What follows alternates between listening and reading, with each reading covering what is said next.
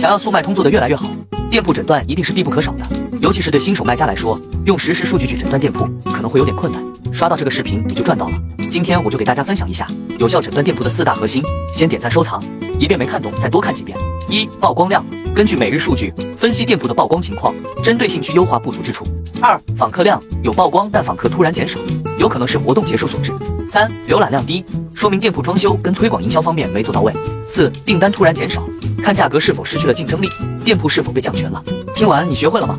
如果你还是不懂怎么诊断自己的店铺，也可以评论区回复店铺诊断。